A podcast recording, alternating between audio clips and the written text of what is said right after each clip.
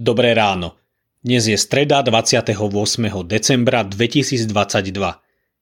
Božie slovo je pre nás zapísané u Matúša v 3. kapitole vo veršoch 13 až 17 takto. Vtedy prišiel Ježiš z Galilei k Jordánu ku Jánovi, aby sa mu dal pokrstiť. On mu však odporoval a povedal Ja by som sa mal dať pokrstiť tebe a ty prichádzaš ku mne?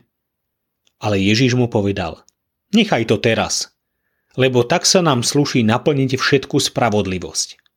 Povolil mu teda.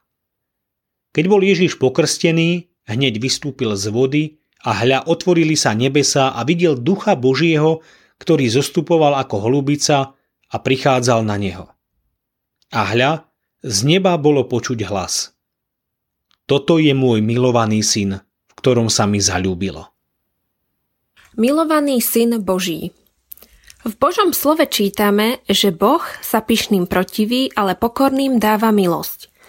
U pána Ježiša máme príklad tej najhlbšej pokory. On, ktorý nikdy neurobil nejaký hriech, zostúpil do rieky Jordán k Jánovi Krstiteľovi, aby bol pokrstený. Jánov krst bol prejavom pokánia, bol prozbou o odpustenie a očistenie z hriechov. Pán Ježiš nepotreboval prosiť o odpustenie, lebo nekonal hriechy. On však vzal na seba viny ľudí celého sveta. Prišiel vziať na seba trest aj za moje a tvoje hriechy. Zvesti o tom, ako prišiel na svet konať túto službu lásky, sme počuli na Vianoce. Teraz už stojíme pred koncom starého roka. Ako si v tomto prežitom roku prežíval skúsenosti s Ježišovou láskou? Čo si cítil, keď znela zväzť, že prišiel aj pre teba? Uvedomuješ si, že prišiel aj pre teba? Nikto ti nedal toľko lásky ako Pán Ježiš. To je nielen krásna zväzť na našu radosť, ale aj veľký záväzok. Kristova pokora vedie k pokore aj nás – Kristova láska nás vedie k láske voči blížnym.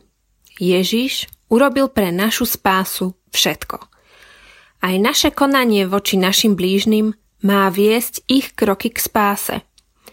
Prosme pána Ježiša, aby nám v novom roku pomohol k tomu, aby sme sa stali jeho nasledovníkmi. Nech nám pomáha šíriť lásku a tak ľudí privádzať k spáse v mene Ježiš.